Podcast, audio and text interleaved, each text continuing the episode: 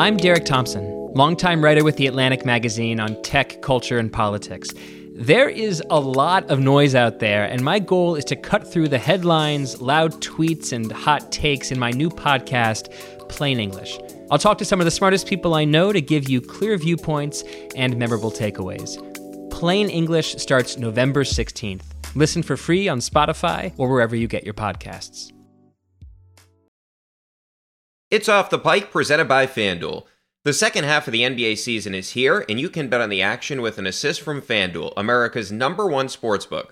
Right now, you can check the new and improved Parlay Hub. Filter by odds, sport, and bet type to easily find the most popular parlays and same game parlays, all on one page.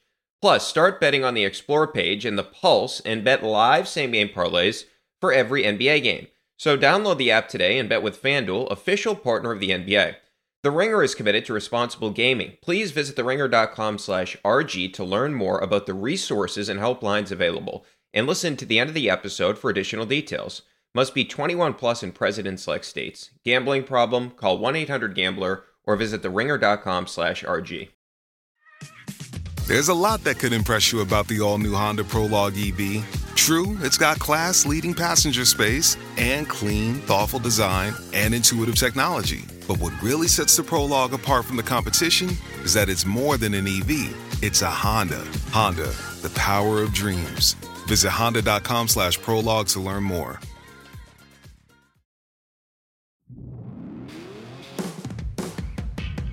Welcome into Off the Pike. I'm Brian Barrett. You have got to be kidding me. We just did this pod on Sunday night, and now we're doing it again on Monday night. Now, the good news for the Celtics is their season is not over like the Bruins, but man, an embarrassing loss for the Celtics at the Garden, game one, no Embiid, and you find a way to lose to this undermanned Philadelphia 76ers team. And speaking of embarrassing losses, we're going to put a bow on that Bruins series and just how bad things went for this team with Scott McLaughlin of WEEI in the skate pod in just a little bit. So we'll officially put an end to just the ugliness of what happened against the Florida Panthers. But where else do we start but with the Celtics tonight after a game one loss to Philadelphia? And it just feels like how many times are we going to watch this with this team? Philadelphia, yes, they're the number three seed, but they're without the presumptive MVP of the NBA in Joel Embiid. Somebody needs to explain to me how this continues to happen. And somebody needs to explain to me what happened at the end of the game. It's 113 to 110. The 76ers get the switch on Al, so Harden makes the pocket pass to Reed, gets to the line, hits two free throws, 113 112. More on the switching in just a little bit. And then the next possession down, I don't know what the Celtics are doing. Tatum throws a flaming bag to Brogdon. And then Brogdon throws a flaming bag. He thinks it's going back to Tatum. It actually goes to Maxey. Maxey goes the other way, gets an easy dunk, makes it 114, 113. Turnovers. More on that in a little bit as well. But then you come out of a timeout. Mazzulla dials up a nice play, gets Tatum the ball on the catch, gets downhill, gets to the free throw line, hits both free throws, makes it 114 to 113. But then Doc decides not to use his timeout. You know why? Because Doc knows that Al's on the court. And he knows that Harden's a smart enough player that what's been working for him all day is going at Al Horford. He gets the switch that he wants, and guess what happens? He hits a step back three. Everybody knows it's going in. It's 117, 115. And then the next possession, no idea what Marcus Smart is doing. And I thought Smart overall had a pretty good game, although the turnovers were definitely an issue with him. I don't know what he's doing on that play.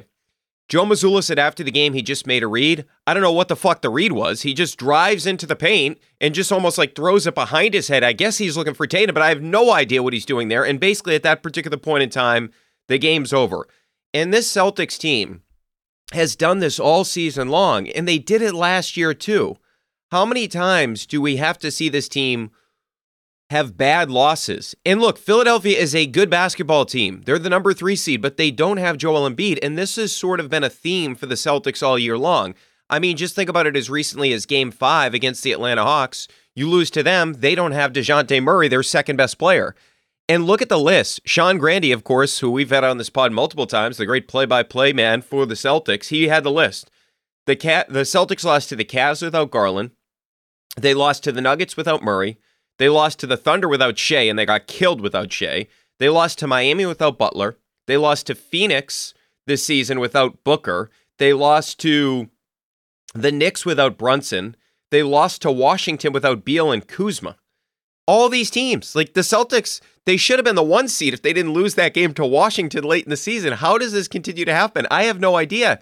It's almost like they just let go of the rope and they feel like they're just going to win the game. I don't know how this continues to happen. I don't know how a team can lose to so many teams this year when the opponent doesn't have their first or their second best player. It's sort of been a theme all season long for the Celtics team.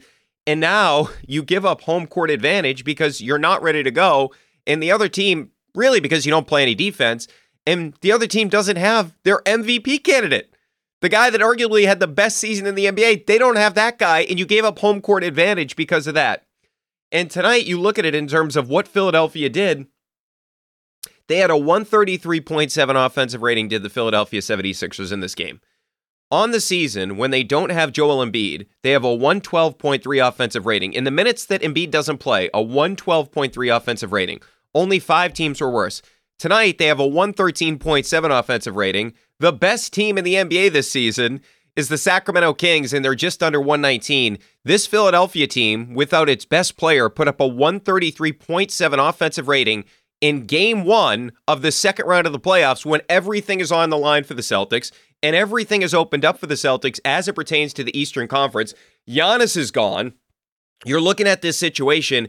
Everything is in control for the Celtics. They have home court advantage throughout the postseason, except anymore they don't because they gave it up to the Philadelphia 76ers in this game tonight. And this defensive rating for the Celtics tonight, second worst of the entire season. The only game they had a worse defensive rating than the one they had tonight without Joel Embiid was against the Oklahoma City Thunder. And ironically, in that game, Oklahoma City didn't have Shai. I don't know how this happens. How can you have the second worst defensive rating that you've had all season long when you know, hey, we had to gut it out against Atlanta. That was a difficult series. How do you have the second worst defensive rating of the season after that? Like, you would think that this team that has championship aspirations would have learned its lesson, but clearly not. I just don't understand how this continues to happen to this team. And the troubling thing with this, James Harden and Tatum had a good game overall, but James Harden was without question the best player on the court. And I was giving you the numbers the other day. This guy was putrid from two point territory in that series against Brooklyn. His two point percentage continues to go down the past couple of years. Just he was south of 27% against Brooklyn. And you look at what he did tonight. First of all, the first thing I would say is this I don't know if this was a game plan thing early on with him and Maxey, but why early on in this game were the Celtics going underneath Harden and Maxey screens? That's how they started off the game. They were going underneath screens on Harden and Maxey. And despite Harden's two point percentage being down this season, it's a guy that still shot north of 38% from three point territory, one of his better three point seasons in recent history for Harden. The guy's a good shooter, but Sometimes he doesn't have the numbers to back up, like the fact that he is an established shooter in the league, but this year he's over 38%. I don't know why you're going underneath screens because throughout the season, he's actually been bad from two point territory, and the Celtics were almost like conceding threes, pull up threes from early in this game, which sort of got him in a rhythm. And I would say the same thing for Maxey. So Harden in this game goes for 45 on 17 of 30, and he's 7 of 14 from deep. There's no way with the lack of efficiency. And look, he was great from all areas of the court tonight, but there's no reason for Harden to be able to get up 14 threes with the lack of efficiency he's shown from two point territory this season, and especially coming off that Brooklyn series. The fact that you let him get up 14 threes is just inexcusable. And the scary thing for Harden, or going forward with her, he only took four free throws and he still put up the 45 on you. He was getting wherever he wanted on the court. So that's the first thing. And We've seen this now with the Celtics team. You have all these guards that are supposed to be good defenders, the Derrick Whites, the Marcus Smarts of the world, and White was really bad. I'll get into him in a little bit as well. But you have all these defensive players on this team. Like you have a good defensive personnel, right? You have good defensive personnel. And Trae Young just lit you up in game five, and now James Harden does it in game one. These guards are just lighting up the Celtics right now. And look, Al is not good at switching this year. And he was getting dusted by James Harden. And it's admirable that he can get out there and he can do it. But at times, you got to either blitz it, get it out of his hands. But I don't know why the game plan late in all these games is to have Al getting switched out on these guards that you know can beat him. It's almost like the game plan is very obvious for Doc Rivers and James Harden, where they're saying, okay, they're just switching everything late. Eventually, and they tried pre switching a couple of times to try to avoid the matchup, but eventually it's going to get back to Al. That's just how it's going to work. And if you look at Al this season 155 isolation possessions defended, second most in the league. Like I said, it's admirable that he continues to do this at his age, but the effective field goal percentage 48% and the points per possession 0.99, 39th percentile. You're going up against James Harden, one of the best isolation players over the past decade. Even if the numbers aren't what they once were, he's still a great one on one player. And you're having Al Horford switching him late in these games. You look at last year, Al was much better. 36.4 effective field goal percentage against 0.72 points per possession. That was in the 81st percentile. So the percentage points are down about 11 points. And you look at the fact that where he ranks in the NBA, he's in the 39th percentile compared to the 81st percentile. So I just don't see how this can be the game plan late. We saw the Celtics just get burned in this same thing against Trae Young and the Atlanta Hawks. They did the same thing late in this game where they were letting Al Horford be on an island against James Harden. That's not going to work. I'm taking James Harden in that matchup, even if it's a diminished version of what he once was. Didn't look that way tonight, but that cannot be the game plan late in these games to have Al Horford on an island against James Harden. No more of that, okay? So now Harden going forward, this guy's got confidence, right? He has all the confidence in the world because this was his best game of the season. 45 points, season high was 38. Most threes made it a game prior to tonight was six. He hit seven. Most shots made it a game prior to tonight, 13. He hit 17. So now you have to worry about this guy. Like you woke up a guy that is a former MVP, that's won multiple scoring titles. He's getting all this criticism before the series because he went to Vegas. Quite frankly, not that he cares about what I think, but we're talking about the two point percentage. We're talking about he hasn't been the same guy since the Achilles injury, and he woke up. So you woke up potentially a monster. And look, Harden historically has had epic flameouts in the postseason. He's had bad, bad losses. He's had complete no show. So you're hoping that that guy shows up, but it's scary that this guy got going. It is a very scary thing for the Celtics going forward that James Harden woke up because he looked horrible against Brooklyn and he woke up for this game tonight. And then you look at Maxey. He had the N1 late on Smart. He finishes with 26. And this is another guy where you woke him up. Maxey has been horrible against the Celtics. We were chatting to Raheem about it on Sunday. Five points in 40 minutes in one of the games. Eight points in 25 minutes in one of the games. Six points in 22 minutes in one of the games. So three stinkers. He had one decent game, the first game of the year, 21 points, but five points, eight points, and six points. Tonight he goes for 26, and it felt like he could get whatever he wanted, right? He lit you up. And then Melton off the bench, this guy hit five threes. And like, I don't understand why nobody was near him. He was getting wide open opportunities. He's a 39% shooter from deep. I'm not telling you that he's Klay Thompson or Steph Curry or Ray Allen in his prime or Reggie Miller who was calling the game tonight, but this guy's a good enough three point shooter that you have to get out to him, and he got all these open opportunities as well.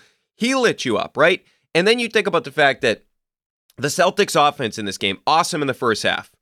Shot 73.7% from the field, 57.1% from deep. They had 66 points. Yet they're only up two points because you couldn't stop Philly, and Philly had a 146.5 offensive rating in the first half. I don't understand how you can shoot 73.7% from the field and the other team is only trailing you by two points at halftime. It's unacceptable. It just, I don't know how you don't bring the necessary effort defensively. And look, there were definitely things strategically that I didn't like as well. Like I told you early in this game, I don't know why they were going underneath those screens but just from a defensive perspective, I don't understand how you can play as poorly as the Celtics did in an important game like this. Golden opportunity. Joel Embiid, the MVP, is not playing, and you show up and you let that team put up a 146.5 offensive rating in the first half when they've been bad without Embiid on the court this year in terms of their offensive rating. And for Mazzulla, you know what? He's going to be steaming after this one because we know that he always talks about the math game. He wants to win the math game. And it makes sense, right? So the, he must be irate after this one because you look at the regular season matchups, right? The Celtics against the Philadelphia 76ers. The Celts had 62 made threes in the four matchups. And of course, the Celtics took the season series 3 to 1. The 76ers had 43 made threes. So that means the Celtics had 186 points from deep, and the Philadelphia 76ers had 129 points from deep. So do the math on that. That's 57 points in terms of the difference. So you were outscoring Philadelphia by 14.3 points per game from deep. What happened in this game tonight? Philadelphia took more threes, 38 to 26.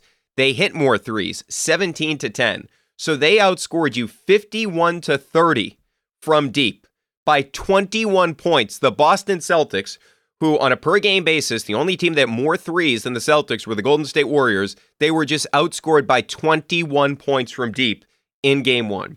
And they were easy attempts too, right? For Philadelphia, the defense was not good enough in this game. And remember, the 76ers, they're a good three point shooting team. They're number one in the league in three point percentage. They just don't take a ton. But you look at it tonight, you look at the above the ba- break threes. On the season, they shoot 38.5% on above the break threes, which is second in the NBA. Tonight, they go 15 of 34, 44.1%. And if you just take those 17 made threes in general, the Warriors lead the league at 16.6. So they were better than the league's best team in terms of made threes per game. And that's the math game. You cannot get beaten the math game against this Philadelphia team. You put yourself in a position to lose by giving them all these opportunities from three point territory. And then Another component to this is I had flashbacks to last year in the postseason where the Celtics were turning the ball over left and right. So if you look at it in this game, the Celtics had 16 turnovers. They allowed 20 points off their turnovers. And only two teams this year were north of 16 turnovers per game. And only one team gave up more than 20 points a game off their turnovers. That was the Houston Rockets, who could very easily have the number one pick in the draft. Okay. So basically, this is why I say it reminds me of last year. If you go back to last postseason, the Celtics, 16 or more turnovers, they were 1 and 8. And we watched it a million times, whether it was Miami, whether it was Milwaukee, whether it was Golden State. When they turned the ball over fewer than 16 times last year in the postseason, they were 13 and 2. Again, 16 or more, 1 and 8, less than 16, 13 and 2. Like we should have almost been keeping track of this every game for the Celtics last year, and they did it again late. And they did it throughout the game, but they did it late, right? In the biggest moments. We ran through the end of the game. Brogdon looking for, I don't know, Tatum, and Maxey gets an easy opportunity, right? And then the smart play looking for Jayson Tatum. And by the way, speaking of turnovers, I thought Jaylen played really poorly after the first quarter, right? He had four in the game. It's 72 70. He had back to back turnovers. He just threw one. He drove into the lane. He realized he didn't have an opportunity to take a shot. He just threw it back out. Easy turnover for Philadelphia. And then the next time down the court, he just got stripped in transition. So he kind of got out of control.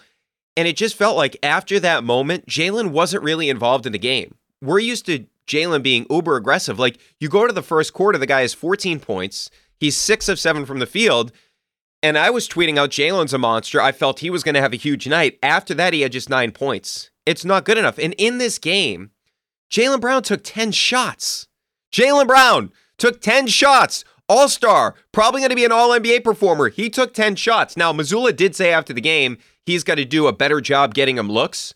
But how does Jaylen take 10 shots? Tobias Harris took 16. Five guys in this game took more shots than Jaylen Brown did, okay? That's just unacceptable. So they need a better version of Jaylen Brown in game two. And Jaylen has been a really good postseason player outside of the turnovers. I wonder if he got in his own head a little bit, but he was not willing to do what he needed to do in the second half. Or he just didn't give you what you ordinarily get from Jaylen Brown in the second half when he was so great against Atlanta. He hit that huge shot late in that game. He just didn't show up. Marcus Smart had the six turnovers. I thought he actually was there for the fight, right? Unlike Derrick White, who we'll get to in a second here.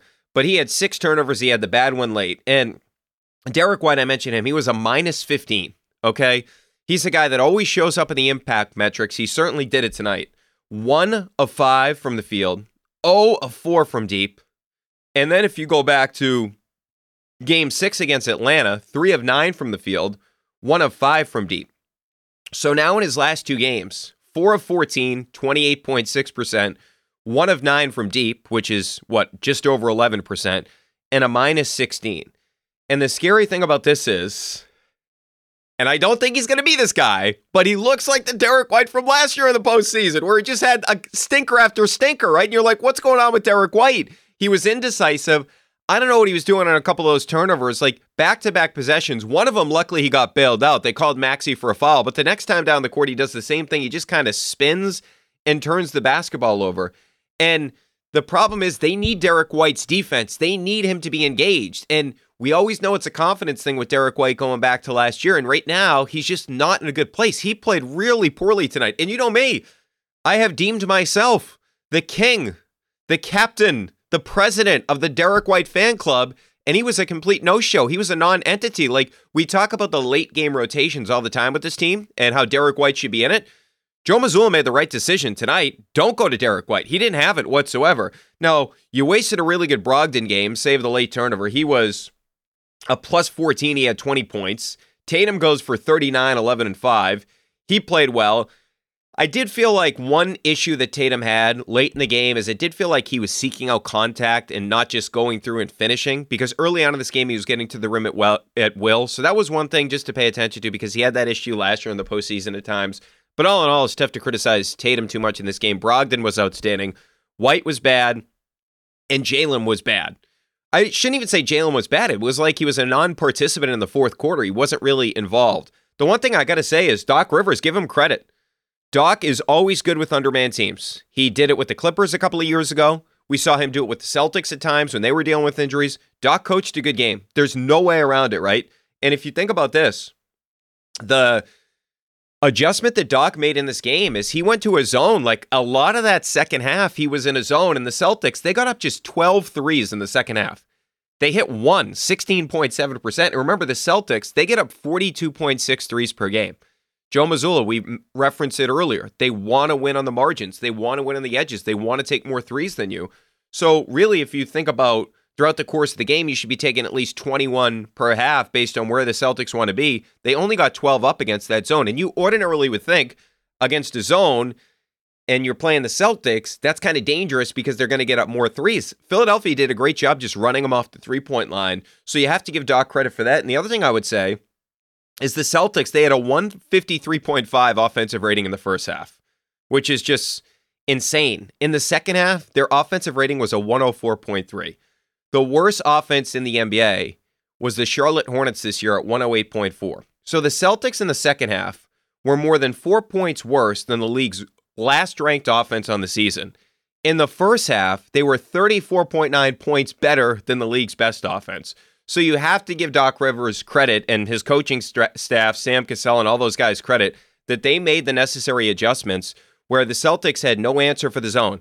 And we've seen this before with the Celtics team, going back all the way to the bubble with Erik Spoelstra going to the zone, teams junking it up. Nick Nurse did it in the bubble against the Celtics as well. When teams junk it up against the Celtics, sometimes they can get thrown off. Give Doc Rivers a ton of credit in this game because he made the necessary adjustments. And I do feel like one thing the Celtics have got to figure out is the late game defense in these close games with these really good scoring guards, the Trae Youngs, the James Hardens of the world. You can't leave Al Horford out on an island against those guys. You got to come up with a different strategy. Like, I, I look at Paul Reed. I know he made one play on the short roll. He got to the free throw line. Make him make the play. Get it out of James Harden's hand. If Paul Reed is, that's how you're going to get the switch. Paul Reed coming up and setting the screen. Okay, blitz James Harden, get the ball out of his hands, and let Paul Reed do something on the short roll. I'd much rather live with Paul Reed making a decision than James Harden out on an island with Al Horford. We saw it against Trae Young. We saw it tonight. No more of that late in these games. All right, I did want to get to this because this is fun. So, us here at Off the Pike and the guys from the Philly Special Pod, we're going to do a head to head style FanDuel same game parlay. So, this is for game two of the series. I'm going to pick two legs that cover the C's. The Philly guys will pick two legs for the Sixers, and then FanDuel will combine them for a four leg same game parlay. So my two legs are this Jayson Tatum goes for 30 points. I believe he's going to have another big game coming up on Wednesday night because the Philadelphia, as we saw tonight, they don't have a good matchup for Jayson Tatum. And I'm going with Jaylen to have at least 25 points. Jaylen needs a bounce back game in a major way. So that's my two legs of the same game parlay. Tatum for 30 plus points, Jaylen for 25 plus points. All right, a lot more to get into. Coming up next, I mean, speaking of difficult losses, we're going to chat with my buddy Scott McLaughlin from WEEI and the Skate Pod. What happened to the Bruins against the Panthers? We'll hit that next. This episode is brought to you by Empower. You got money questions like Can I retire early? What are my best savings options? Can I afford to pay for my kids' education? Luckily, Empower has all the answers. With Empower's real time dashboard and real live conversations, you get clarity on your real life financial goals. So join 18 million Americans and empower what's next. Start today at empower.com. Tap the banner or visit this episode's page to learn more. Sponsored by Empower, not an endorsement or statement of satisfaction by a client. Welcome back into Off the Pike. Joining us now, he covers the Bruins for WEEI, also hosts the Skate Pod as well. It is Scott McLaughlin. Scott, how are you, man? I'm good. Better than the Bruins after a, a, tough Sunday night at the Garden.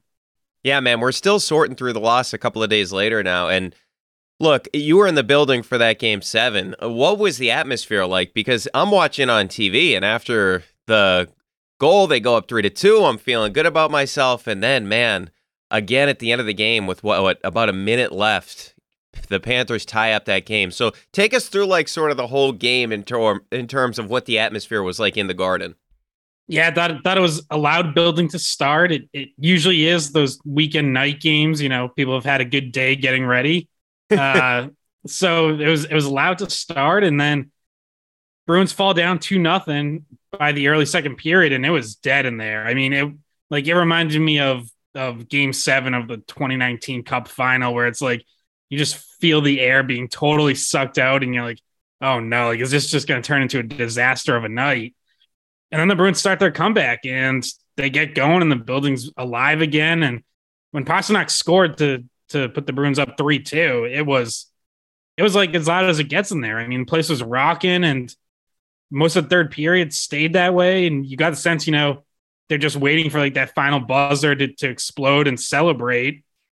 And then the Panthers tie it with 59 seconds left. And it's like, you know, kind of goes back to being dead. And um, even in overtime, it was like, you know, fans are trying to start start chanting, they're trying to make some noise, but it felt more like, well, we have to do this than, you know, than like really confident and excited. I think, you know, I think everyone's nerves were, were through the roof and like there was there's definitely a lot of anxiety and apprehension at that point and unfortunately wound up being warranted because uh they they they got outplayed in overtime and then end up losing yeah just a brutal way for the season this historic season to come to an end and scott i don't know about you but when they go up three to one i thought like most people that the series was over even when they lose game five when marchand had an opportunity late right on the breakaway I'm like all right they'll go to florida they'll pick up a win in game six then they'll be fine but then when it's like game seven, you know, you don't want to take any chances, right? It's a game seven. So, but how did you feel going through the whole thing? Like, when did you actually think Florida had a chance to win this? Uh, it was probably some point during game six. You know, I, I because I thought game five, the Bruins mostly outplayed them, and and you're like, okay, well, you know, they still looked pretty good, but just couldn't find a way to get done. And then that game six was really the one that that was a mess where it's like that kind of high flying game where it's back and forth and turnovers all over the place and chances up and down the ice like that's not how the Bruins want to play. That's not what made them successful this season. You know, they they won on defense and goaltending. They gave up the fewest goals in the league by a wide margin. And you you saw it starting in game 5 and then really in game six, like that just going out the window where, you know, Lena Ullmark all of a sudden looks very pedestrian and not like the Vezina trophy winner. And the defense is turning it over on breakouts. And it's like that was that is so far from the team that they were all year. So I think when you when you saw that happening for a second straight game in game six, that's when I really started to feel like man, that they might not be able to turn this around. Like they might not be able to get back on track in time. It felt like the snowball's kind of rolling downhill at that point, and just it's it's tough to stop once that happens because because the Panthers are a good team. Like that, they're that's a talented roster that won the President's Trophy last year. You know, took a while to get going this season, but they can make you pay. Like if you're going to make mistakes, that team absolutely can make you pay, and they were and continue to right through the end of the season through the end of the yeah. series. Yeah, and the turnovers really were dumbfounding. It's really one of the biggest storylines to come out of the series. I mean, it felt like every time the Bruins turned it over, the Panthers would capitalize. Even going back to the Bertuzzi turnover in what game five, and then you had the Ullmark misplay. Like all those different turnovers ended up costing the Bruins. And another big theme of the series, I thought, was Montgomery because after that game seven loss, he said that the only regret he had was splitting up Marchand and Bergeron to begin that game five when Bergeron was coming back from the injury, which is still a surprise to me that he did that. It's like one of the weirdest things you would do. These guys always play together. Like, why would you split them up, especially when Bergeron's just coming back from an injury? But then I was starting to look through like some of the other stuff, and we'll get into the goalie portion in a little bit here. But you've been all over the game six decision, right? The decision to put Clifton back in the lineup. And in game six on the ice, the Bees are outshot 12 to 5 on 5 on 5, three goals to none for the Bruins. He had two bad turnovers that both led to goals. And then he paired Clifton with Forbort when they had not been good in games one and two together. And so for the series, they're outshot 41 to 26 with those guys on the ice. And I know the numbers weren't particularly great with Grzelcyk on the ice, but Clifton, it was just horrible. They're outscored five to one on five on five. And the Bruins, I would say in that game five, and by the numbers, they were clearly the better team five on five. They just had some of those reckless turnovers that we alluded to. But I, I just don't understand the rationale behind that decision. And look, maybe Montgomery just doesn't want to admit some of the mistakes that he made, but that one to me, that one like didn't really make sense. Along with the Bergeron Marchand thing, and he fixed that eight minutes into the game, but I never really understood the purpose of putting Clifton back in. Like I know he wanted to move Orlov up with McAvoy, but what was sort of the decision making process there? Because to me, it just didn't make sense. Yeah, I don't, I don't know. It didn't make sense to me either. Like one of the one of the moves he made that was good, and and it was fairly obvious at the time, but he still did it. Was after game two, he brings Grzelcyk in, and because the first two games the Bruins had really struggled on breakouts, struggled in transition, and he brought Grzelcyk in, and that helped. Like Grzelcyk helped with the breakouts and transition game. Those are his strengths. Um, and then I didn't, I didn't think he played himself out of the lineup. Like you're right, it's not like he was lighting the world on fire, you know. And some of the five and five numbers weren't weren't great, but I did think he was still helping with that through the three games that he played. And to go to take him out and go back to that Forbort Clifton pairing was really odd because that pairing did struggle in games one and two, and they just didn't seem to have enough speed to handle Florida's forecheck and cycling game. Like, I thought you were conceding a lot of zone time putting that pairing back together that you really didn't need to. Like, you know, I, I thought you needed to be looking for ways to to get out of your zone and get going the other way. Not, I feel like when you put that pairing together, you're what you're hoping for is like, okay, they're going to spend time in the zone, but they're going to be clean. They're going to muscle guys out of the front of the net, win some battles, chip pucks out of the zone. It's not going to be pretty, but they're not going to give stuff up. Then Clifton commits those two turnovers, and it's like, well, there goes that plan. And and Clifton and Forbort both get stuck behind the net on another goal, which is you know a no no that you learn in squirts. And it's like, okay, well, you know, like you you could see this coming. So that was odd, and obviously go he gets away from it after one game and puts grizzly back in for game seven. But yeah, that, that should be a regret. I, I think he probably doesn't mention it because, you know, he doesn't want, he doesn't want it to come across as, you know, I regret playing Connor Clifton. Like he, right, he was unplayable. Right. You know, he's not going to, he's not one who's going to throw an individual under the bus, but yeah, I mean, hopefully that was a regret. I think the fact that he put Grzelcyk back in for game seven would suggest that he did regret it. So yeah, right. That's a good point. He can't just come out after game seven and be like, you know what, I really regret? I should have never played Connor Clifton in right. game six. It'd be a really bad look. So that's a good point. All right, so let's get to Ullmark because we know he was banged up a little bit down the stretch of the season. And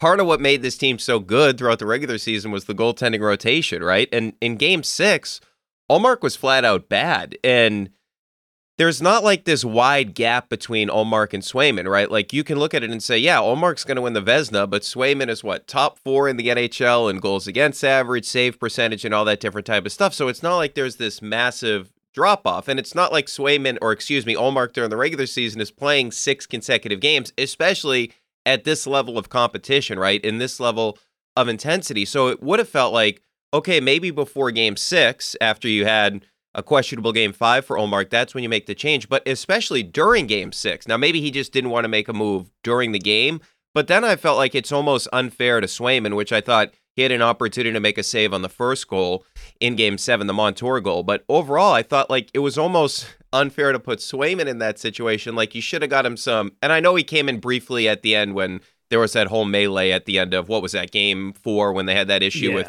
Tkachuk. Like he came in briefly for that, but he didn't really play in the series. So I thought you almost put Swayman in a bad situation. I feel like they kind of just botched that situation.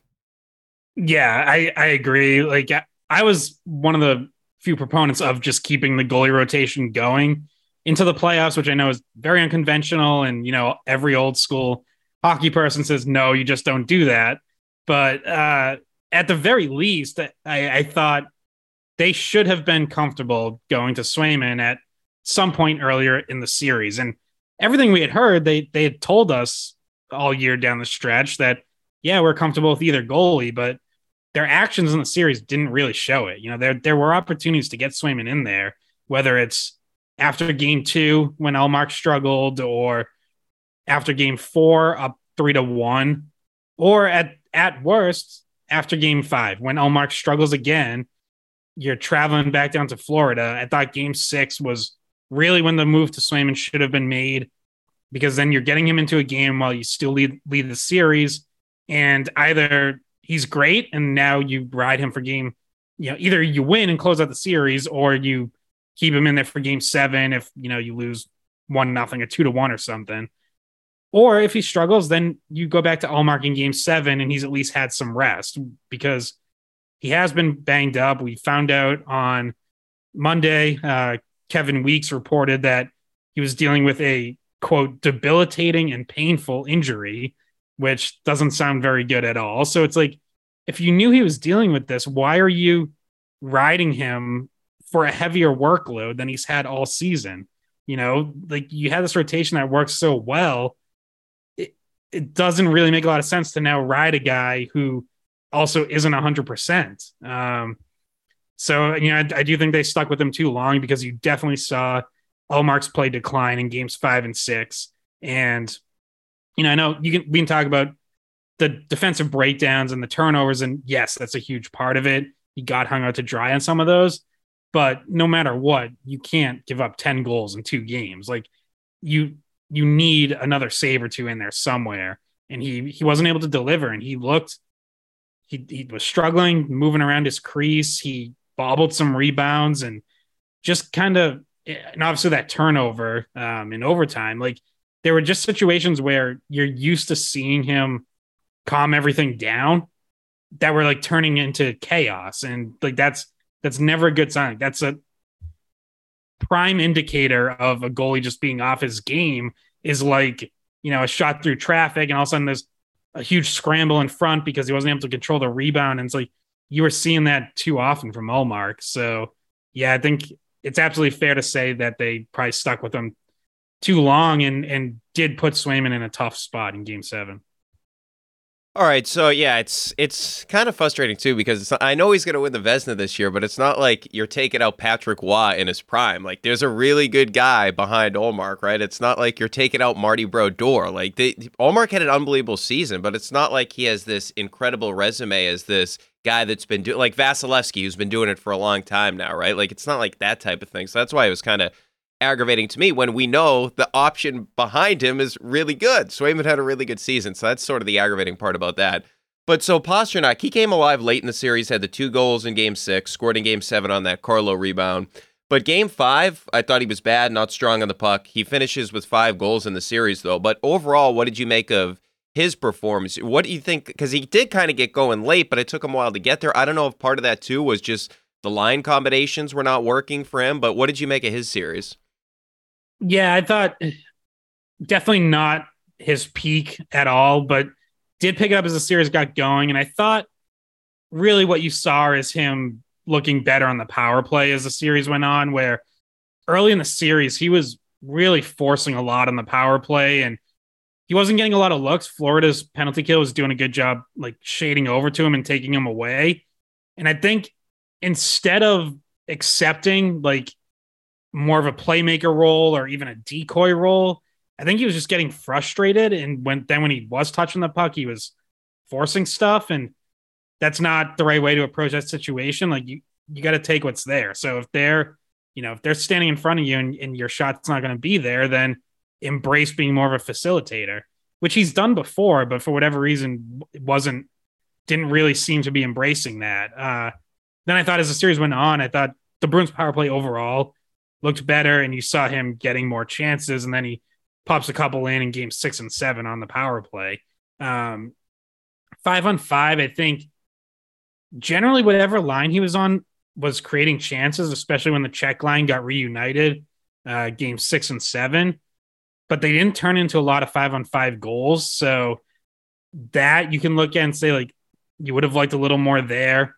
Um, but they they had chances, and like you, you feel like if the series went on a couple more games, that line probably finds a few five on five goals. So, um, you know, Krejci not being fully up to speed probably hurts that. Some of the line changes probably do. Like, you know, I didn't. I mean, starting that game with you know him, Bergeron, Bertuzzi, like that that didn't really work. So, I'm sure some of that it all factors in. I, I think he found his game by the end and is ultimately very far down the list of guys you would point to and say like that's why they you know blew the 3-1 lead because right. he actually started playing better like while the Panthers comeback is happening. So you know the the games when he was struggling like that's when the Bruins went up 3 games to 1 so um you know he was one of the guys who came alive and I thought I thought game 7 was his best game of the series and not even just the chances and the goal but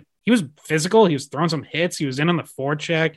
Um, he forced a couple turnovers. He drew two penalties. So I thought he was making an impact. And um, you felt like if they moved on and he had found his game like that, like I feel like he could have exploded in the next round. But now we're never gonna know. You know he yeah. So it's tough. Yeah. What about Hampus Lindholm? Because Look, he failed to get the puck out of the zone on that Ryan Herkel. Now that came after Hathaway. He iced the puck for no reason, and then he tried to clear it out with one hand, which obviously didn't work. But nonetheless, Lindholm could have got that out of the zone as well. The five on five numbers look good. Six goals when he was on the ice, three against. And I know 54 defensive zone faceoffs, right, on five on five, which McAvoy was at 38. So they used him a lot more, of course, in the defensive end. But I just felt like all season long, Scotty took a massive step offensively. We all know that he led the NHL in plus minus this season. I just really didn't like feel that he had the impact that maybe we would have thought entering the postseason because one of the things that we talked about all year long is look, you get these two elite defensemen, then you add Orlov. I just I know that they asked Lindholm to do something different in the series than maybe we saw all season long, but what did you make of his performance? Yeah, I definitely didn't think he was involved enough offensively and you finally saw it a couple times in game seven where he had a couple shifts where he was getting deep into the offensive zone and was active around the circles and even below the goal line once or twice. But you really didn't see that enough in the series. And that was one of the things that, you know, led to him having a career high in, high in points this season, uh, was how involved he was offensively. So it almost it almost seemed like he was a little too cautious, a little too conservative for much of the series. Where, yeah, him and Carlo, their their number one task was their own zone, take care of business there, and they did a good job of that for the most part. I thought I thought Carlo was great in this series, um, but for Lindholm, it's yeah, you're you're expecting him to also be contributing offensively, and and he didn't. I mean, zero points in seven games, and zero points in, in 11 playoff games as a Bruin now, going back to last year as well. And then you get, you know, a couple D zone mistakes from him. And it's like, you know, no matter what the five on five numbers look like, it starts to feel like a net negative. You know, you have that puck over the glass penalty, then the bad turnover in game seven. And it's like, now that's what stands out because you don't have, there were no offensive highlights to point to and say, like, well, okay, yeah, he made those mistakes, but look, he also set up this goal and he walked down the slot and scored here and you know start cycle behind the net and set up someone in the slot. Like you don't have any of that. So all you really remember are the the defensive zone mistakes. And uh unfortunately those were those were his big plays of the series. Other than that like it was it was too quiet.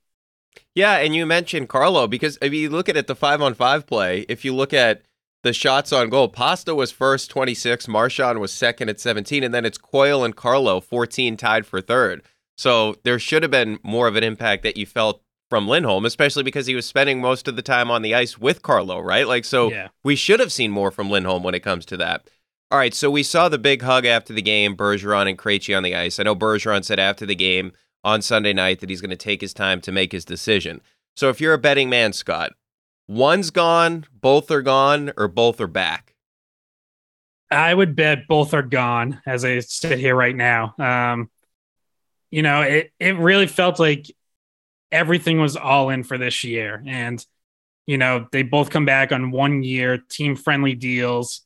There's the incentives that now get carried over as a hit against next year's cap. And, you know, you saw trade after trade to to go all in. You saw them going over the salary cap. Like, you know, Don Don Sweeney knew like he was putting them in in in cap jail really with with the moves that they're making this year because it was an all in year and I, and I feel like it it was the same thing for Bergeron and Krejci like it felt like all right we're making one last run and and they never explicitly have said that so yeah until they tell us they're retired uh it's a possibility that they return I think Bergeron would probably be more likely to come back for another year but you know, another factor here is neither one of them made it to the finish line healthy. Uh, Bergeron told us after the game that he had a herniated disc in his back. Krejci had an unspecified upper body injury. He missed three games in the series, missed the final six games of the regular season. So, you know, when you get up up there into your late 30s, and Krejci just turned 37, Bergeron turns 38 in July uh, you know, center in the National Hockey League is not an easy position to play at that age. And those guys were pretty healthy most of the season, but ultimately were worn down and beat up by the end of it. And, you know, and that's only one round. Now imagine, you know, trying to get through three more rounds of this, especially Bergeron with with the herniated disc. Like that's tough. It's it's a lot in the body. And I could definitely see both of them saying, like, you know, we gave it our best. Like we, we did everything we could this year.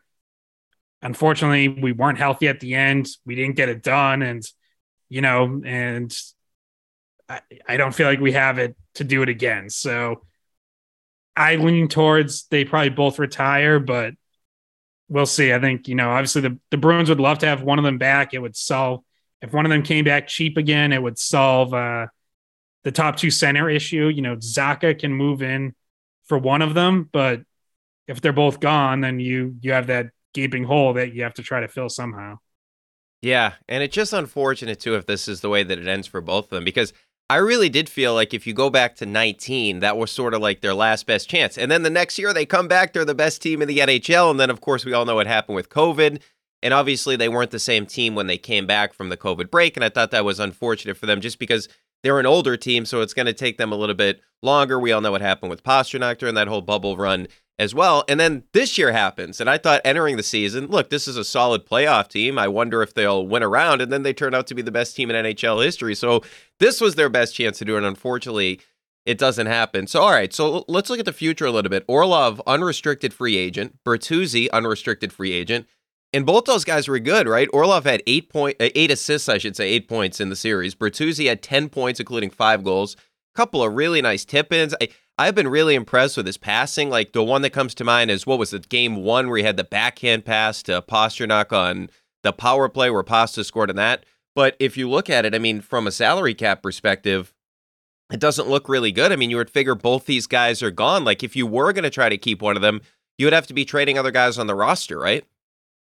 Yeah, absolutely. That they only have about five million dollars of cap space to play with. There, there's still an off chance that the NHL cap goes up by more than one million. It could go up as much as like four and a half. But part of that probably depended on really good TV ratings. And if you look at, you know, some bigger market teams getting knocked out in the first round, that that doesn't bode especially well, including the Bruins. Uh, I can tell you that you know the networks would have much rather had the Bruins go on than than the Florida Panthers. Um, so you know, assuming it's around that five million mark, yeah, if you're making any signing of any consequence, someone else has to be going out. So you know, you can look at defense, and you've got those those three contracts in that three to three point eight range of Grzelcyk, Forbort, and Mike Reilly, who's you know just got buried in Providence all year and still has another year on his contract. So those guys again you, you, know you can look into trading one or two of them up front to me if you're signing Bertuzzi it's almost like you almost have to kind of pick between him and Taylor Hall because I just don't think you can devote that much money into the wing position so if you want to sign Bertuzzi because maybe you think he's a better fit for this group then you're probably looking at trying to trade away Taylor Hall. Like that's almost that's where that money comes from in my mind. So obviously the easier route would be just keep Hall and thank Tyler Bertuzzi for the good couple months and let him go. But again, they're they're always looking at, you know, at fits and, and style of play and all that. And Bertuzzi does seem to fit a little, especially like playoff style scoring, you know, getting inside, getting to the net, dirty goals. Like he brings a lot of that, and that's something they've needed for a couple years. So I think there's a lot of interest there, but how you make it happen is is not going to be easy. And you know, by the way, like Taylor Hall had a really good series too. So it's not like yeah. he, you know, it's not like he stunk and was quiet. And it's like, oh yeah, we can move on from him. Like he played well too. So lots lots of tough decisions. And like I said, if they if they also have to address the center position and try to find one of those, like that's not easy when you're when you're in cap jail. Those guys aren't easy to find anyways, period. Never mind when you have financial limitations. Yeah, and that's the unfortunate part too, right? About the Bertuzzi thing. I wasn't done watching him play. I thought he was going to have a really nice run here, and it's a great point. Hall had an outstanding series too, and it's unfortunate that the Bruins, because of the salary cap situation, are going to have to side between one of those two guys. And like you said, with these guys, the future up in the air for Bergeron and Krejci, that's another position that you may have to address when you're dealing with these salary cap situations. So it brings me to this. Before I let you go, Scott, you look at it your 2023 draft, you have no first from the Orlov Hathaway deal, no second from the Lindholm trade. 2024, it's a top 10 protected first rounder in the Bertuzzi deal. Second rounder goes to the Ducks in the Lindholm deal. And then you go ahead to 2025. You don't have a second. So no first in each of the next two seasons, no second in the next three drafts. And the reason I bring that up is not because I don't think that these were the right moves. Like you put a basically you put like an unbelievable team together. Or- Orlov was important and Bertuzzi was important. And Obviously, Lindholm's really important to now and the future. But the reason I bring this up is it's just like in terms of the future going forward, if the Bruins do want to make moves, it's going to be very difficult, right? Because they're really at this particular point, they're really asset poor. Yeah, for sure. And they don't have a great farm system. Like they have, you know, you, you hope Fabian Lysell is going to be an impact winger. You hope Mason Lohrei, possibly as soon as next season, is ready to play NHL minutes on defense. You have some guys that can probably fill out a fourth line. That's not an issue. Uh, Georgi Merkulov had a really good season. He's a center. He had a really good season in the AHL this year. So you have some young guys you're excited about, but it's not it's not like there's like this huge wave of young talent coming. And then, like you said, like you don't have the draft picks to to add that way either. So, you know, some it's tough because it's like if they're making trades, if they're moving guys off the roster, are they doing it to address holes elsewhere and, and fill in the roster for now? Or could there be some deals in there for futures, you know, for draft picks? If you remember when when Don Sweeney took over, you know, that 2015 draft obviously became pretty infamous with the guys that they picked but they got those picks by making some some shrewd trades of Milan Lucic and Dougie Hamilton, you know, guys that you know had been part of the core of the team, but they felt, you know, maybe weren't longer term fits and they were willing to move on from. And that was, you know, those are moves that could have really replenished their farm system had they hit on the picks. Um, obviously, you know, they didn't. DeBrusk turned out to be the best of, of that group, but they could they, they could do something like that too, where it's sort of, you know, that wasn't a full rebuild, but you knew you were taking a step back for a year or two. So they could do something like that where they get some of those picks back and, you know, okay, they're not they're not going to be competing for a cup the next couple years, but you have enough, you have the foundation to make it a relatively quick transition, and maybe you've added a couple first round picks that you can start to replenish that. So it's it's tough. They're gonna have to pick a direction because you know you can't you can't do both. Like they can't remain a, a cup contender right now and also rebuild their farm system. So they're gonna have to have to pick one or the other. Yeah, it's just unfortunate. Scott, like we may be done watching Bertuzzi play as a Bruin. We may be done watching Bergeron and Krejci. And we got robbed of Boston versus Toronto. Like that was going to be an epic second round series. I mean, it just stinks, unfortunately. And it's a good point on like the NHL salary cap. I mean, the NHL is going to be kicking itself right now that it's Florida against Toronto and not Boston. I mean, that would have been massive for ratings. I mean, imagine that's a second round series. Like for so many years, like we got the Pittsburgh, Washington, like Crosby versus Ovechkin. I'm not saying you have like the star power with the Bruins and the individual talent, right? Like in terms of the name brand, but you have the original sixes. Like that would have been awesome. Yeah, and, and all the history, it, you know, it it sucks. It's like it, Toronto finally wins the series, and it was set up perfect, you know, to now have the Leafs finally over the hump, and of course their next challenge has to be the Bruins, who have had their number, and like set up perfect. And now it's like Leafs Panthers. Like, what's you know, every playoff series eventually finds its juice, but like, who cares? And Yeah.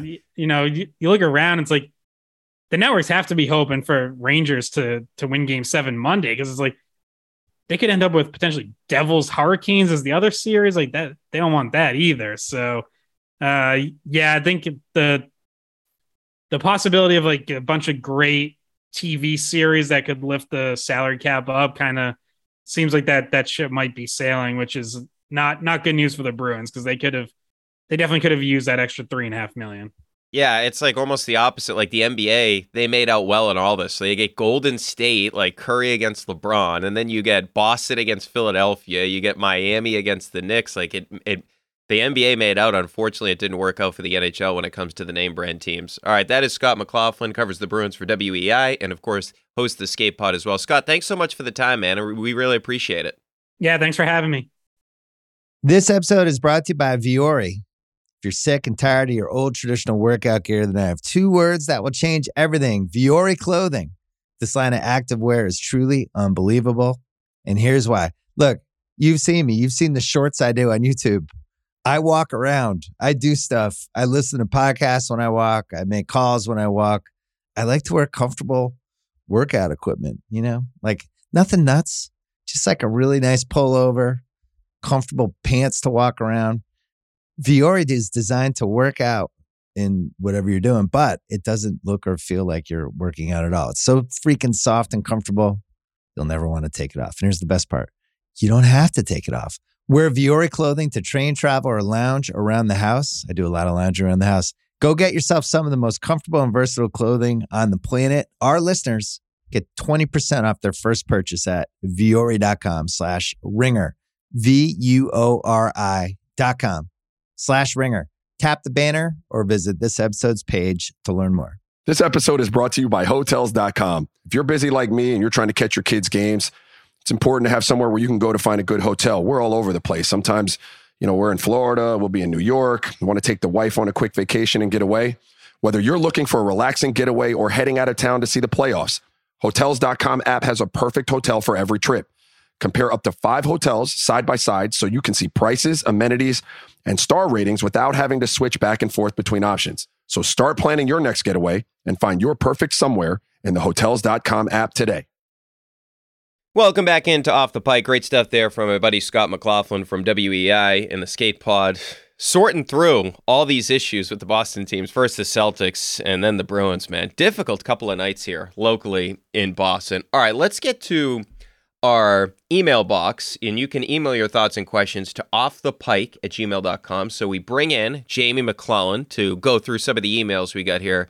Jamie, before we get to that, man, I mean, you heard me earlier. How are you doing, man? I mean, this is two rough nights. I mean, you're listening to me yell all this time. How you doing? I'm a little shell shocked for sure. I mean, the only thing is, like you said, we just see this time and time again for the Celtics. So I guess it's business as usual for them, but uh, it's disappointing. Yeah, the good thing is we have historically seen them bounce back from these difficult losses. Last year, going back to Bobby Portis getting the free throw rebound, and the Celtics end up losing that game. They win game six in Milwaukee. But it does feel like this team makes things way more difficult on itself. And the other component of that is this, Jamie.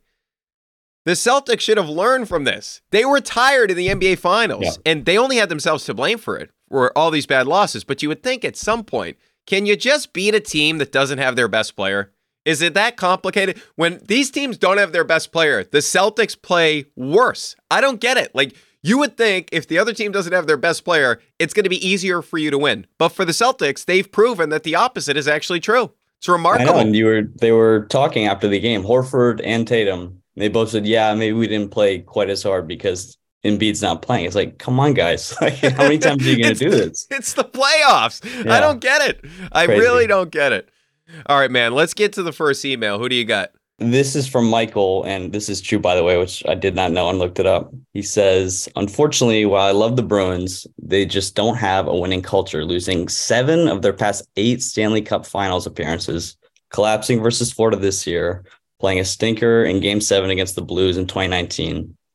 This Bruins team reminds fans like me of the 70 71 club that set regular season NHL records, but played a horrible first round series and were eliminated by Montreal with the turning point being a poorly played third period of game two. Sound familiar?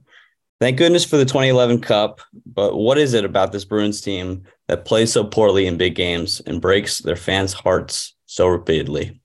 Yeah, it's incredibly irritating because especially this series, like we'll get into the Blue series in a little bit here when I get to some of the bad losses that we've seen in recent Boston sports history, Jamie.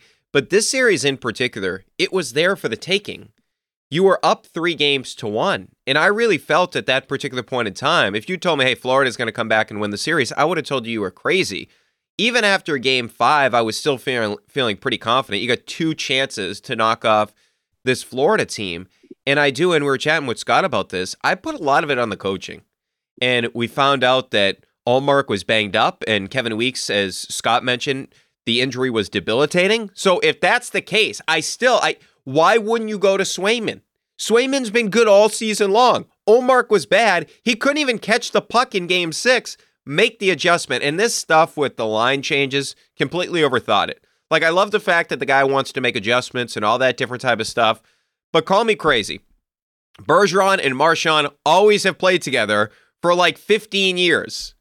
So let's keep those guys together. And then the we chatted to Scott about this, but man, like the Clifton decision in game six is mind numbing. So I do put a lot of this on the coach. Now, I can't put all the sloppy turnovers on the coach because how many giveaways did we see in this series that led to goals? You think about the Bertuzzi situation, you think about the Ullmark misplay. We saw the Clifton turnovers in game six of the series. So this continued to happen to the Bruins throughout the postseason, even going back to game seven. I mean, Lindholm can't get rid of the puck. Hathaway is trying to get it out one handed, and he's icing the puck prior to that. So I can't put that in the coach, but I do feel like his first postseason run here with the Bruins, he completely overthought it at times. But I, I don't know if one has something to do with the other, right? Because. There's a lot of different pieces on this team than we're on the 19 team. So I, I can't connect those two pieces together. I mean, you're talking about different goaltenders and all that, but it's just unfortunate because – you know, it'd be one thing if you lose in the conference finals or the Stanley Cup final, but the fact that you lose in the first round against Florida, who struggled all season long, man, it's just embarrassing. And we were robbed of a deep run for this team, which just kind of sucks. Yeah, it's a real shame. And I, I think that's that's all fair. The only thing I, I think about is and not to let them off the hook, but the Bergeron injury at the end of the year, like, do they have to shuffle the lines at all if he doesn't get hurt in that game? Yeah, that's true. But I thought they looked good in games three and four. Yeah. Right? In games three and four, they were playing really well. And true. Charlie Coyle was really effective in those games. And then when Bergeron came back, and look, it's not all his fault, but he was outscored. What they were outscored four to nothing with him on the ice on five on five. I don't think like he was the problem for that, but it did feel like for whatever reason, after Bergeron came back, they just never really got it back together. And I did feel like they were sort of cooking with gasoline. And I had the fear of not playing him in that game five, as I was sort of alluding to earlier, because I was afraid he was going to get hurt. I'm like, they're going to take a run at him or Pastrnak, right? Because of the fact that that team is dirty. We saw the whole thing with Tkachuk and Ullmark. We saw Bennett hitting Hathaway in the nuts, like after he was down in the ice. That's what I was concerned about. I didn't think that bringing back Bergeron was going to screw up everything from a line perspective, and the coach would lose his mind and try to come up with these new lines that we've never seen in the history of the Bruins organization. So Unreal, man. Unreal.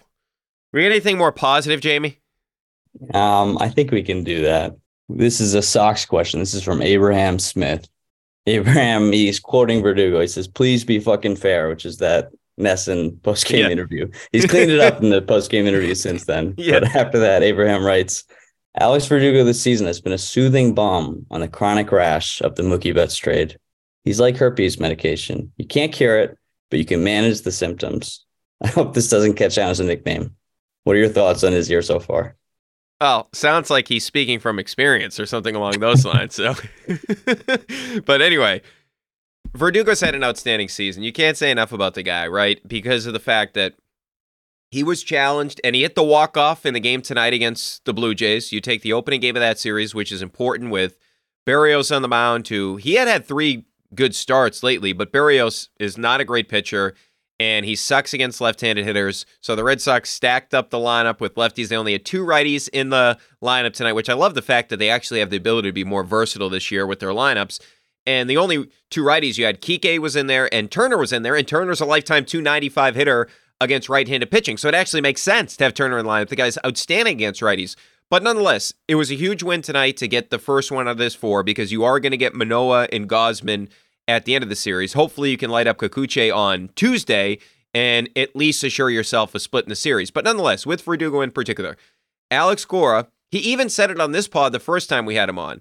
He said, like, we need more from Alex Verdugo. Mm-hmm. Verdugo, I know he was dealing with an injury last year, but he was out of shape. He wasn't the same athlete. The defensive numbers are way better this year.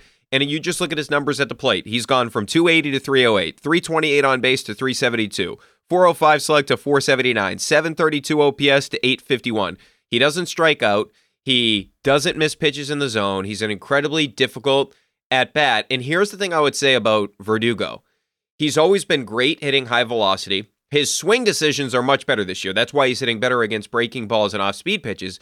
But Jamie, I got to say, when Verdugo comes up in a big spot, we've now seen it twice in the past, what, four games? Go back to last year. He had big hits, and I know this team didn't play in a lot of big games, but Verdugo does come up with big hits, and it's almost like he's built for the moment. So, Verdugo, I give him credit, and I think this is something now that the Red Sox organizationally have to think about if they want to try to get in front of him in terms of a contract extension, because if you look at sort of the age of this team, they have a lot of older players, the Turners, the Kikes, Duvall, who currently is on the shelf right now. They have a lot of young guys that are coming up, right? The Wongs of the world, the Triston Casas of the world, who actually has the worst batting average among qualified hitters in all of Major League Baseball. Not worried about it. I'm going to trust the process with him, right? But anyway, the point being is they don't have a lot of guys similar to Rafi's age, where they're in their prime. So I would be thinking right now about trying to get in front of Verdugo. The interesting thing, though, it's tough to kind of come up with a number for him, right? Because he's not a real big power hitter and he's now improved his defense tremendously. You would think now he's comfortable hitting leadoff. And I do like the fact that he asked, hey, let, let me stay in the leadoff spot. So now he's hitting leadoff against righties and against lefties. But I would be doing whatever I can. I think that would be sort of a win for Chaim Bloom if he can get him signed because of the fact that, okay, well, it's like, and by the way, Connor Wong, and I'm not saying it, it, was a good trade. Believe me, I'm not. But Connor Wong is grading out as one of the best defensive catchers in all of Major League Baseball. And now, over the past couple of games, actually starting to hit. Had the home run the other day, but you do kind of want Verdugo to stay here if you're Chaim Bloom, and you kind of want to get this done because at least it's something that came from the Mookie Betts trade. And look, maybe some guys it just takes them longer than others to mature as players and professional athletes. Verdugo, maybe last year was the wake up call for him because he did not have a great season. And now he's been, up until this particular point in time, Rafi's batting average is down. I know he's hitting for a lot of power. He got the 10 home runs, tied for the most in the American League, second most in all Major League Baseball.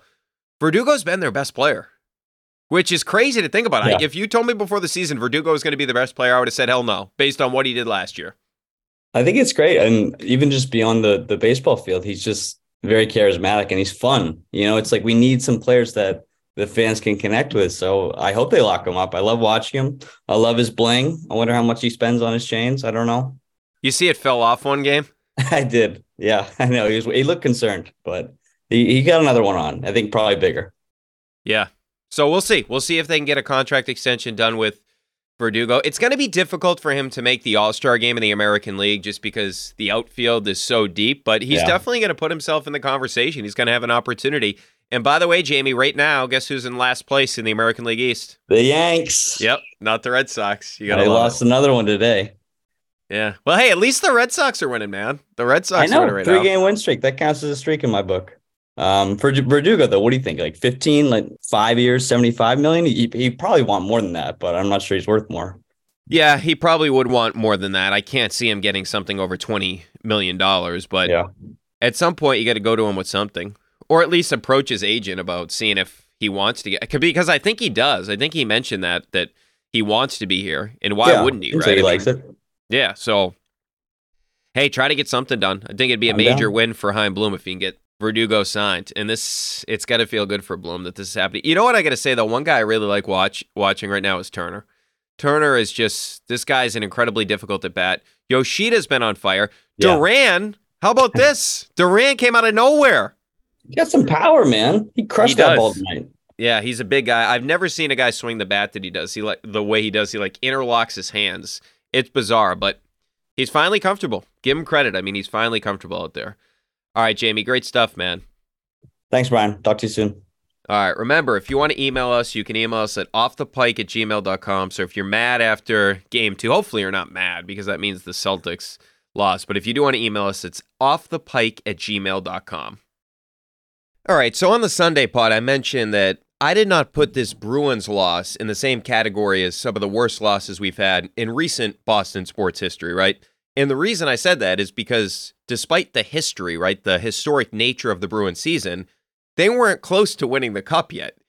If this was in the conference finals and they blew a 3 1 lead to, say, hypothetically Carolina or something along those lines, or they did this in the Stanley Cup final, like they got all the way to the cup and they lost, okay.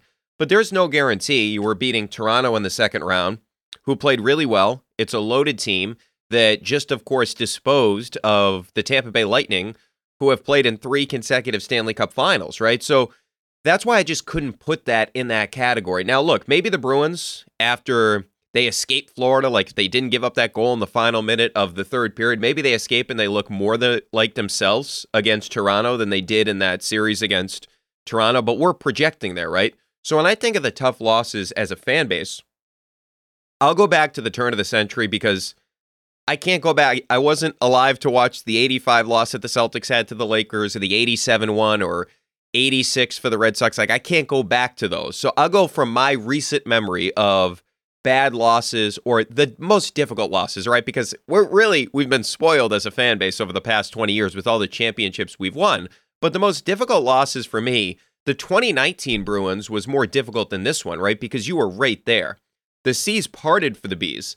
The Lightning got eliminated by the Blue Jackets, ironically, the team that previously set the record for wins. But you didn't have the defending champs. The Capitals got knocked out, and Pittsburgh got knocked out too, right? Those are two teams that you were hypothetically worried about. And you had home height, uh, you had home ice against the St. Louis Blues, a team that was not considered to be a juggernaut at that particular point in time. They lost game five at home, the Bruins did. When Chara came back from the broken jaw, remember the garden was electric. Chara's coming back, and you lost that game. You go game six, you win in St. Louis. You think, okay, no way they're losing game seven on their home ice. And the Bruins came out flying in that game seven. Remember the first period? The Blues had one shot on net entering the final minute of the first period.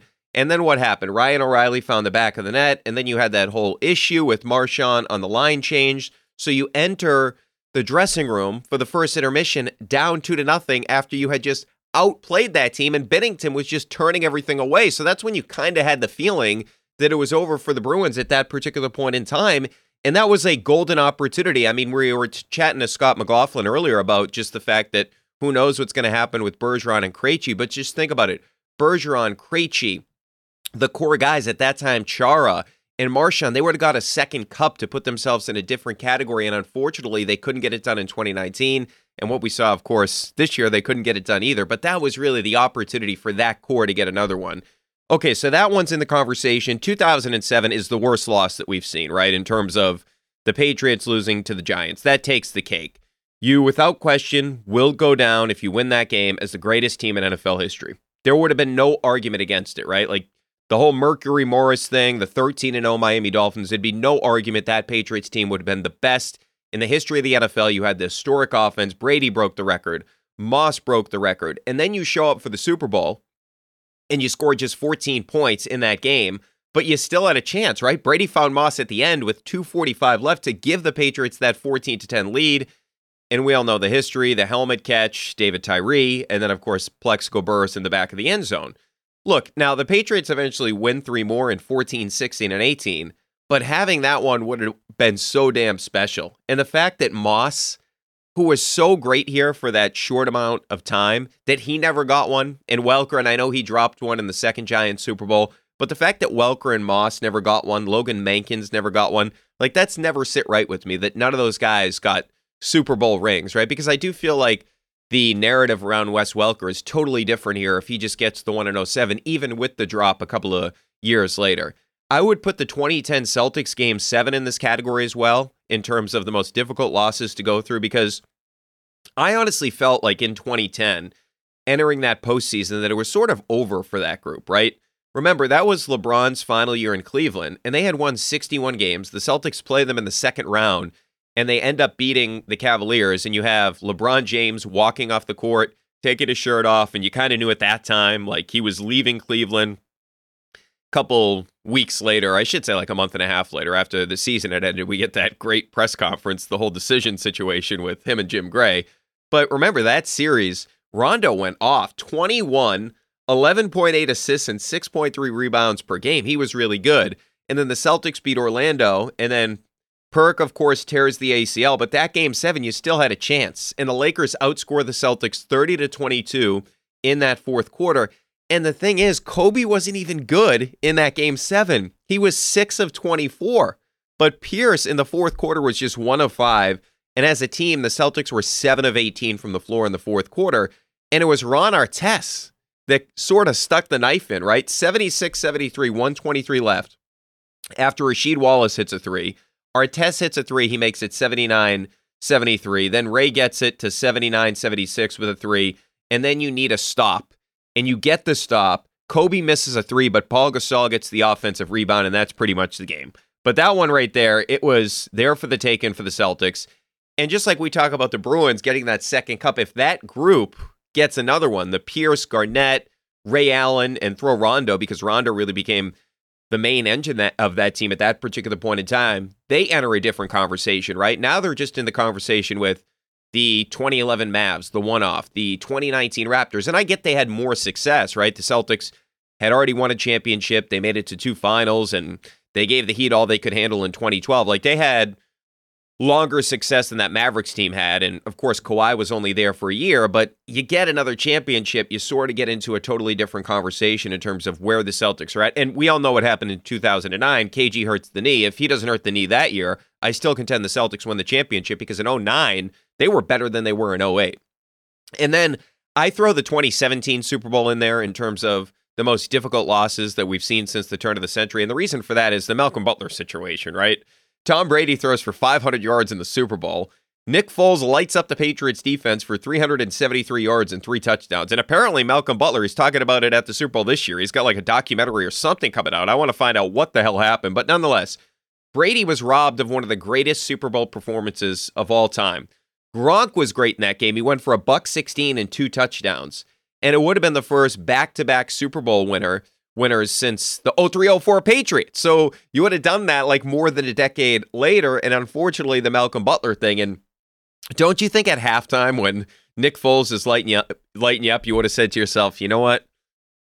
Maybe we should put in the Malcolm guy. Maybe, you know what? No matter what he did, maybe this is the time to put the Malcolm guy in. So if, and I would not throw the second Giants Super Bowl in there just because the Patriots defense was so bad that year. I felt like the Giants were the better team throughout the game. Like the 07 Patriots, they were the best team in any NFL history if they finished the job. I would that Patriots team, they did not have a great defense. It sucked that they lost, but I mean, you get the 3 after that. The 07, it's just the historic nature of that.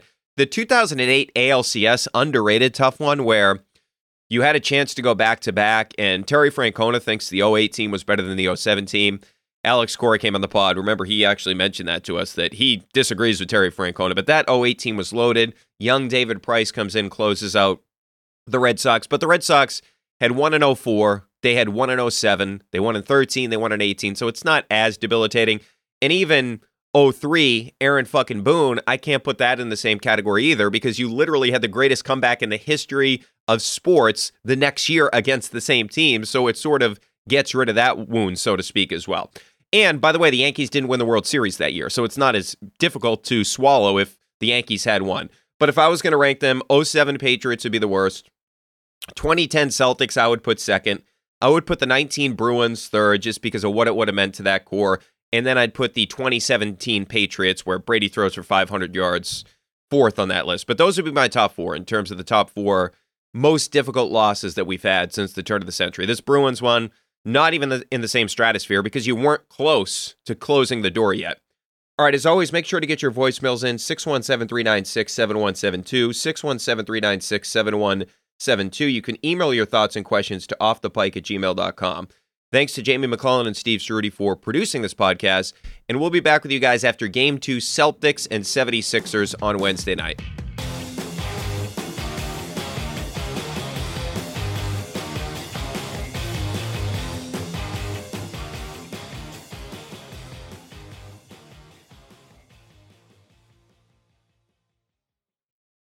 This episode is brought to you by Empower. You got money questions like Can I retire early? What are my best savings options? Can I afford to pay for my kids' education? Luckily, Empower has all the answers. With Empower's real time dashboard and real live conversations, you get clarity on your real life financial goals. So join 18 million Americans and empower what's next. Start today at empower.com. Tap the banner or visit this episode's page to learn more. Sponsored by Empower, not an endorsement or a statement of satisfaction by a client. This episode is brought to you by Hotels.com. If you're busy like me and you're trying to catch your kids' games, it's important to have somewhere where you can go to find a good hotel. We're all over the place. Sometimes, you know, we're in Florida, we'll be in New York, we want to take the wife on a quick vacation and get away.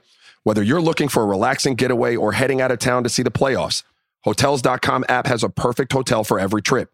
Compare up to five hotels side by side so you can see prices, amenities, and star ratings without having to switch back and forth between options. So start planning your next getaway and find your perfect somewhere in the Hotels.com app today.